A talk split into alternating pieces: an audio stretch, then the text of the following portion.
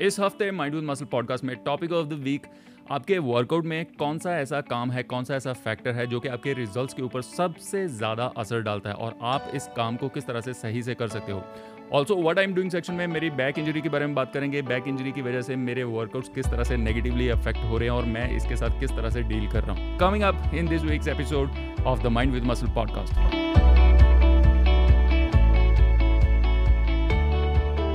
hey welcome everybody mind with muscle podcast में आपका बहुत बहुत स्वागत है। मेरा नाम है नवजोत सिंह और गाइज़ आज का टॉपिक बहुत ही ज़्यादा स्पेशल है, बहुत ही ज़्यादा हेल्पफुल होगा उन लोगों के लिए जिन लोगों को लगता है कि वो वर्कआउट बहुत ज़्यादा करते हैं, वो जिम में बहुत ही अच्छी से एक्सरसाइज करते हैं, लेकिन फिर भी उनको रिज़ल्ट नहीं मिलता। उन लोगों के लिए ये एपिसोड बहुत ही ज़्यादा खास होने वाला है और उसकी वजह है कि आज मैं आपको बताऊँगा कि आपके वर्कआउट्स में कौन सा ऐसा काम है जिसको सही से करने से या फिर ना करने से आपके रिजल्ट्स सबसे ज़्यादा पॉजिटिवली या फिर नेगेटिवली अफेक्ट होते हैं। और उस काम का नाम है प्रोग्रेसिवली ओवरलोड करना। आपने प्रोग्रेसिवली ओवरलोड करने के बारे में बहुत बार सुना होगा। आप अपनी तरफ़ से ज़रूर कोशिश भी करते होगे कि आपको लगता होगा कि आप प्रोग्रेसिवली ओवरलोड कर रहे हो, लेकिन अगर आप सही से प्रोग्रेसिव ओवरलोड नहीं करते तो ये one of the biggest reasons हो जाता है कि क्यों आपको रिजल्ट्स नहीं मिलते। अगर आप सही तरीके से सिस्टमेटिक तरीके से प्रोग्रेसिवली ओवरलोड करते हो तो बहुत कम चांसेस है कि आपको रिजल्ट्स ना मिले।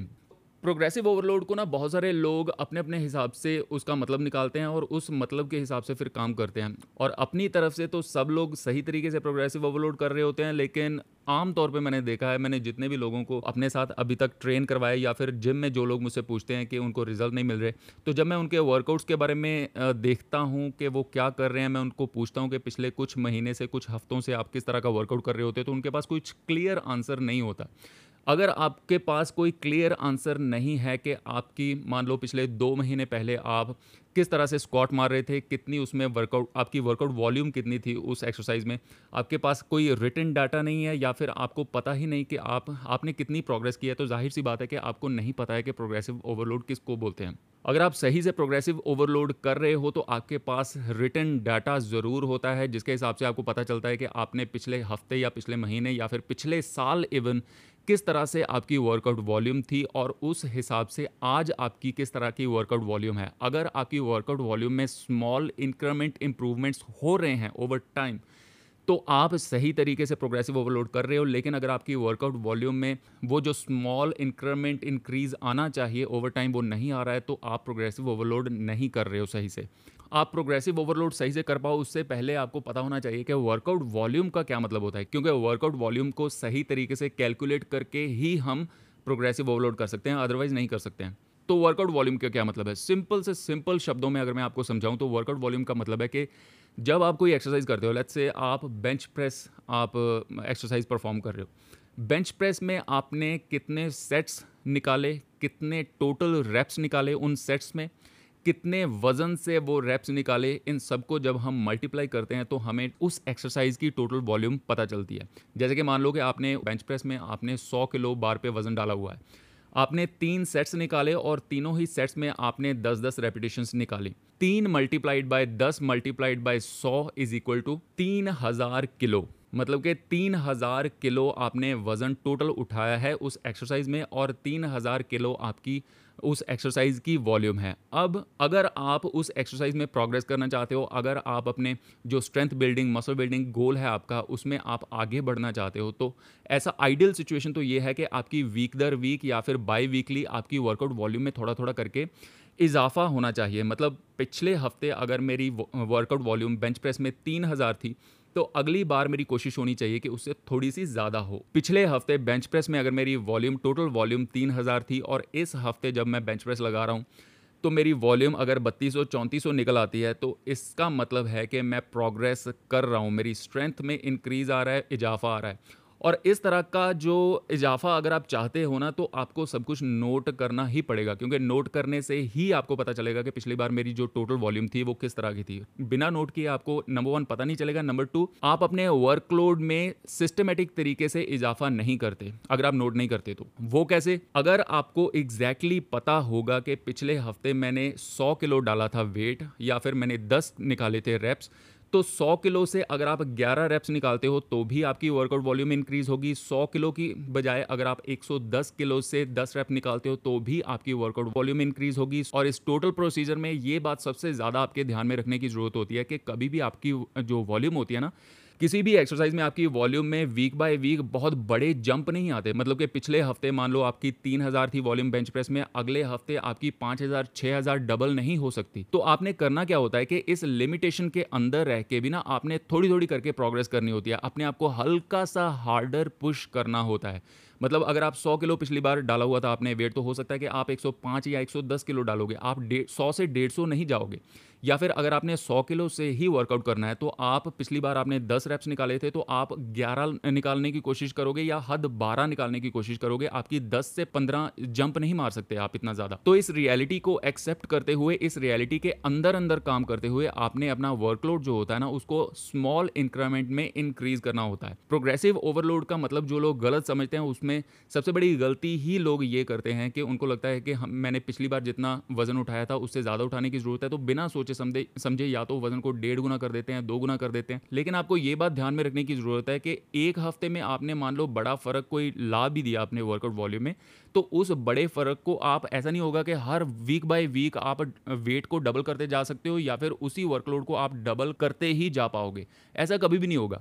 तो अगर आप सपोज़ करो कि एक हफ़्ते आपकी वर्कआउट वॉल्यूम तीन हज़ार थी। दूसरी, दूसरे वीक आपने अपने आप को बहुत ही ज़्यादा ज़रूरत से ज़्यादा पुश करने की कोशिश की और आपकी वर्कआउट वॉल्यूम जो है वो पाँच हज़ार के करीब चली गई।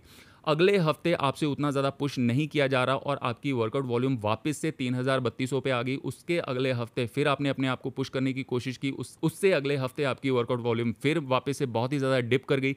तो जब आप एवरेज निकालने की कोशिश करोगे ना, जब आप पाँच छः हफ्तों की एवरेज निकालोगे, अगर आपकी एवरेज वर्कआउट वॉल्यूम उतनी ज़्यादा इंक्रीज नहीं हुई, उसमें आपको फ्लैट लाइन दिखाई देने को मिल रही है क्योंकि आपकी वर्कआउट वॉल्यूम फ्लक्चुएट कर रही थी, है ना? कभी आप बहुत ऊपर जा रहे थे, कभी आप नीचे आ रहे थे। तो सिस्टमेटिक तरीके से आपने धीरे धीरे करके अगर वर्कआउट वॉल्यूम इंक्रीज ना करके आपने इस तरह से फ्लक्चुएशन की तो आपकी एवरेज वर्कआउट वॉल्यूम लगभग अगर उतनी ही निकलती है तो आपको समझ में आएगा कि मैं अपने वर्कआउट्स में ज़्यादा प्रोग्रेस क्यों नहीं कर पा रहा हूँ, मेरे रिज़ल्ट में उतना ज़्यादा फ़र्क क्यों नहीं आ रहा है? तो ये सबसे बड़ा फैक्टर होता है कि आप सोचते तो हो कि मैं प्रोग्रेसिव ओवरलोड कर रहा हूँ, मैं बहुत ही ज़्यादा लोड डाल रहा हूँ अपने शरीर के ऊपर, मैं बढ़ाने की कोशिश कर रहा हूँ, लेकिन आपके बढ़ाने की कोशिश में आप ये भूल जाते हो कि आपकी जो वर्कआउट वॉल्यूम है, वो फ्लक्चुएट कर रही है और आपकी एवरेज लगभग उतनी ही निकल रही है जितनी कि आपकी हमेशा से थी। ये सबसे बड़ा रीज़न है कि आपको रिजल्ट्स क्यों नहीं मिलते। हमेशा याद रखो कि आपकी वर्कआउट वॉल्यूम हमेशा स्मॉल इंक्रीमेंट्स में ऊपर जाती है और स्मॉल इंक्रीमेंट में इंक्रीज करते हुए भी आपकी प्रोग्रेस कभी भी लीनियर नहीं होती। ऐसा नहीं होता कि आपकी हफ़्ते दर हफ़्ते आपकी वर्कआउट वॉल्यूम बढ़ती ही जाएगी। कोई ना कोई हफ़्ता या फिर कोई ना कोई दिन ऐसा ज़रूर आता है जब आप उतना अच्छा फील नहीं कर पा रहे होते हो, जब आप उतना अच्छा वर्कआउट नहीं कर पा रहे होते हो तो कभी ना कभी डिप आता है, लेकिन ऑन एन एवरेज आपकी जो लाइन है प्रोग्रेसिव ओवरलोड की जो लाइन है, वो धीरे धीरे करके ऊपर ही जाती है। ऑन एन एवरेज वो ऊपर ही जानी चाहिए। अब इस पूरे फंडे को सही से कैलकुलेट करने में सबसे बड़ी दिक्कत पता क्या होती है? सबसे बड़ी दिक्कत ये होती है कि आपने सही से कैलकुलेट अगर करना है तो पेन एंड पेपर अगर आप यूज़ करते हो तो वो काम बहुत ही ज़्यादा टीडीएस बहुत ही ज़्यादा डिफ़िकल्ट सा हो जाता है। और उसका रीज़न क्या है कि आप अगर पेन एंड पेपर लेके जा रहे हो कॉपी पकड़ी हुई आपने और हर चीज़ आप नोट तो कर रहे हो, लेकिन आपको ये भी ध्यान रखना होगा कि आपको फिर जो ये जो मैं मल्टीप्लाई करके आपको बता रहा हूँ, वो आपको मैनुअली आपको सब कुछ करना पड़ेगा। ये काम थोड़ा सा डिफ़िकल्ट हो सकता है और आपकी कैलकुलेशंस भी कहीं ना कहीं गड़बड़ मार सकती हैं। तो इसका सोल्यूशन है आपकी जेब में पड़ा हुआ आपका फ़ोन आपके फ़ोन में बहुत सारी ऐसी ऐप्स आती हैं जो कि आपकी वर्कआउट वॉल्यूम को आपके लिए कैलकुलेट बहुत अच्छे तरीके से कर सकती हैं। आप जब इस हफ़्ते मान लो आप मंडे को गए जिम में आपने चेस्ट मारनी है या फिर कोई भी एक्सरसाइज करनी है तो उस एक्सरसाइज की प्रीवियस वॉल्यूम क्या थी, वो आपको बता सकती है कि प्रीवियसली आपने इतना वज़न उठाया था प्रीवियसली आपने इतने रेप्स निकाले थे। तो उस हिसाब से आप अपनी करंट वर्कआउट वॉल्यूम आप, आपका एक टारगेट बन सकता है कि मैंने पिछली बार मान लो सौ किलो से आप, मैंने दस रेपिटेशन निकाली थी, इस हफ़्ते मेरी कम से कम ये कोशिश होनी चाहिए कि किसी एक सेट में मेरी एक दो रेप्स ज़्यादा निकल जाए तो मेरी वर्कआउट वॉल्यूम में इंक्रीज आ जाएगा उतना जितना मुझे चाहिए। तो इस काम के लिए आपका फ़ोन बहुत ही बढ़िया चीज़ है। अगर आप एंड्रॉयड फ़ोन यूज़ करते हो तो फिट नोट्स नाम की F I T N O T E S fit notes नाम की एक एप्लीकेशन है जो कि ये काम बहुत ही बढ़िया करती है। दूसरी तरफ़ अगर आप आईफोन वगैरह यूज़ करते हो तो उसके लिए heavy set H E A V Y S E T heavy set नाम की एप्लीकेशन ये काम बहुत ही बढ़िया से करती है। इस तरह की एप्लीकेशन यूज़ करने का सबसे बड़ा फ़ायदा ये है। एक तो जो कैलकुलेशन जो भी डिफ़िकल्ट कैलकुलेशन आपने करनी है, वो ऑटोमेटिकली आपकी करती जाएँगी। दूसरी चीज़ के जो फ़ीड करना है आपने लॉग करना है अपना वर्कआउट वो भी बहुत ही ज़्यादा आसान होता है। ना सिर्फ़ लॉग करना आसान होता है, बल्कि आपको प्रीवियसली आपने क्या किया था, वो भी आपकी आँखों के बिल्कुल सामने होता है। जैसे कि बेंच प्रेस में मैंने जो भी किया अभी, वो जब मैं लॉग करने की कोशिश करता हूँ तो मेरी प्रीवियसली मैंने क्या किया था, मैंने कितने रेप्स निकाले थे, कितने वेट के साथ निकाले थे, वो भी उस एप्लीकेशन इस तरह की एप्लीकेशन में बिल्कुल साफ़ साफ़ आपको पता चलता है और आपको एक टारगेट मिल जाता है कि मैंने इस हफ़्ते अपने वर्कआउट वॉल्यूम को किस तरह से इंक्रीज़ करना है। क्या मैंने एक दो रैप ज़्यादा निकालना है या फिर मैंने अपने वेट को बार के ऊपर अपने वेट को इंक्रीज़ करना है? तो इस तरह की क्लैरिटी की बहुत बड़ी वैल्यू है, आपको पता होना चाहिए। क्लियरली आपको ये बात पता होनी चाहिए कि पिछले हफ़्ते आपने किस तरह का वर्कआउट किया था, पिछले महीने आपने किस तरह का वर्कआउट किया था और पिछले साल के हिसाब से इस साल जो भी आप कर रहे हो वो आप थोड़ा थोड़ा करके इंक्रीज कर पाए हो, नहीं कर पा रहे हो या आपको क्या करना चाहिए? ये आपको तभी पता चलेगा जब आपके पास डाटा होगा। उस डाटा के हिसाब से आप क्लियरली डिसाइड कर पाओगे। अदरवाइज़ अगर आपको क्लैरिटी नहीं है, आपको क्लियरली पता ही नहीं है कि आपने पास्ट में क्या किया था तो फिर तो तुक्के ही है। मतलब अगर लग गया तुक्का तो लग गया, नहीं तो फिर नहीं लगेगा। तो इस वजह से ये बहुत बड़ा फैक्टर है प्रोग्रेसिव ओवरलोड को सही तरीके से आप कर पाते हो कि नहीं कर पाते हो। ये सबसे बड़ा डिसाइडिंग फैक्टर बन जाता है कि आपको जो भी आप वर्कआउट कर रहे हो उससे आपको सही से रिजल्ट्स मिल पाएँगे कि नहीं मिल पाएँगे।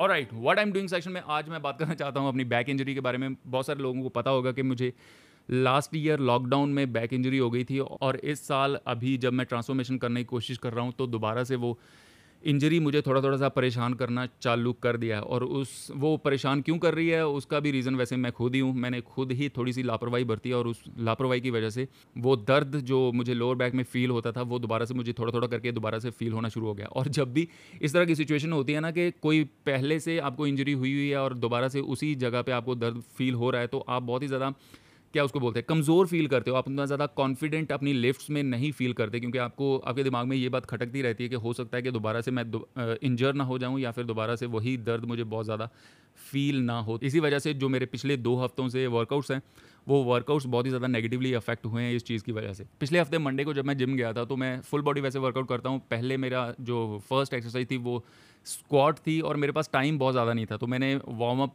के ऊपर बहुत ज़्यादा ध्यान नहीं दिया बॉडी को प्राइम नहीं किया सही से। मैं काफ़ी टाइम नाइनटी नाइनटी स्ट्रेच या फिर कॉम्बेट स्ट्रेचेस इस तरह के स्ट्रेचेस में बिताता हूँ पहले स्कॉट वगैरह या फिर डेडलिफ्ट वगैरह करने से पहले। और मुझे उससे काफ़ी ज़्यादा बेनिफिट भी हुआ है, लेकिन इस बार मैंने इन इन सब चीज़ों के ऊपर बहुत ज़्यादा ध्यान नहीं दिया और डायरेक्टली मतलब स्कॉट मारना चालू कर दिया। मुझे लगता था कि शायद काम चल जाएगा, लेकिन एक तो मैंने सही से वार्म अप नहीं किया और दूसरा मैंने गलती की कि अपने आप को ज़रूरत से ज़्यादा थोड़ा सा पुश करने की कोशिश की क्योंकि मैं चाहता था कि मेरी वर्कआउट वॉल्यूम थोड़ी सी ऊपर जाए पिछली, पिछले हफ़्ते के मुकाबले। तो इन दोनों गलतियों के कॉम्बिनेशन से मुझे उस दिन दोपहर तक मतलब मैंने सुबह से, सुबह वर्कआउट किया था तो दोपहर तक मुझे हल्का हल्का सा दोबारा से दर्द फील होना चालू हो गया था और जितना भी बाकी का हफ़्ता था, मैं काफ़ी ज़्यादा मतलब मुझे दर्द लगातार ही फील हुआ। स्टिफनेस लगातार ही रही पूरे हफ़्ते ही और बहुत गंदी सी फीलिंग है, आप वर्कआउट अच्छे से नहीं कर पाते हो कोई भी ऐसी एक्सरसाइज जिसमें आपकी बैक थोड़ी बहुत भी इन्वॉल्व होती है चाहे वो बैक की कोई एक्सरसाइज है चाहे वो हिप जितने भी हिप हिंजिंग मूवमेंट्स हैं उन सभी में बहुत ही ज़्यादा मतलब ख़राब सा मुझे फील हुआ पूरे हफ़्ते ही। तो बहुत ही ज़्यादा केयरफुल रह के मैंने वर्कआउट्स किए वर्कआउट्स किए हैं मेरी वर्कआउट वॉल्यूम जो कि आप सोचो कि थोड़ी सी गलती की वजह से मैं क्या कर, करना क्या चाहता था कि मैं अपनी वर्कआउट वॉल्यूम को इंक्रीज़ करना चाहता था और गलती की वजह से मेरे दो हफ़्ते की वर्कआउट वॉल्यूम अभी नीचे आ गई है। मुझे पता है कि इससे कुछ बहुत ज़्यादा ड्रास्टिक डिफरेंस नहीं आएगा। मतलब ऐसा नहीं है कि मेरी बॉडी कम हो जाएगी या फिर मेरी प्रोग्रेस बिल्कुल ही स्टॉल हो जाएगी, ऐसा तो नहीं होगा, लेकिन अब मन में फिर भी वहम तो होता ही है कि दो हफ़्ते पीछे चलेगी है मेरी प्रोग्रेस क्योंकि जब आपके पास एक गोल होता है, मेरी ट्रांसफॉर्मेशन मेरा गोल था तो अगर इस तरह का कोई सेटबैक आ जाए तो फिर सही सही सा फील नहीं होता। मैंने एक वीडियो भी शूट की थी, वो शायद इस पॉडकास्ट के रिलीज़ होने से पहले ही रिलीज़ हो जाएगी। उसमें भी मैंने आपको बताया था कि इस तरह की गलतियाँ मैं आपके साथ इसलिए शेयर करता हूँ क्योंकि आप वो गलतियाँ ना कर पाओ। अगर आपको भी कोई इंजरी है तो बहुत ज़्यादा टेक केयर आपका जो प्राइमरी गोल है ना, वो यही होना चाहिए जिम में कि आप सेफ़ तरीके के साथ कोई भी एक्सरसाइज जिसमें वो इंजरी वाली जगह आपकी यूज़ होनी है, वो आप सेफ़ तरीके से कैसे एक्सरसाइज परफॉर्म कर सकते हो, ये आपका प्राइमरी गोल होना चाहिए। बाकी की सभी चीज़ें जो है ना, चाहे वो वर्कआउट वॉल्यूम को इंक्रीज़ करना है, चाहे वो परफॉर्मेंस को इंक्रीज़ करना है, आपके फ़िज़िकल गोल्स के आप, मैं फिजिक मेरी इस तरह की बन जाए, वैसी हो जाए, ऐसी हो जाए, ये सारी की सारी चीज़ें जो होती हैं ना, वो सेकेंडरी हो जाती हैं। आपकी जो प्राइमरी गोल है, वो आपकी इंजरी की टेक केयर करना होता है।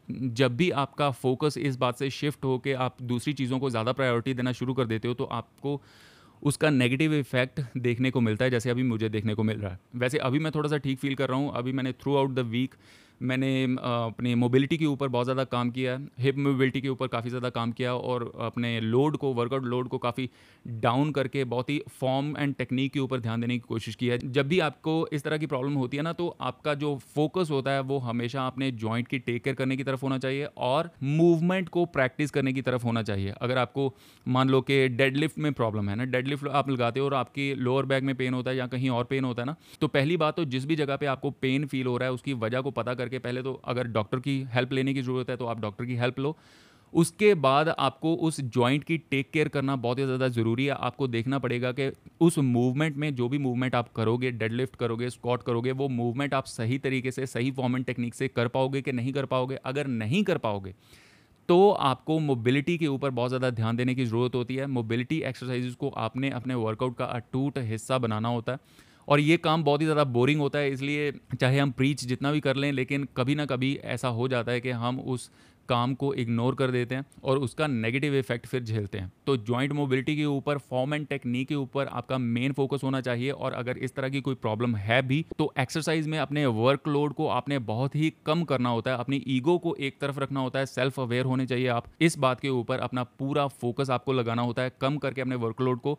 मूवमेंट को सही तरीके से परफॉर्म करने की कोशिश करनी चाहिए। आपको लगातार प्रैक्टिस करनी पड़ती है। धीरे धीरे करके अपना वर्कलोड आप इंक्रीज करते हो, ताकि आपके रिस्क ऑफ़ इंजरी रीअकर होने के चांसेस कम से कम हों।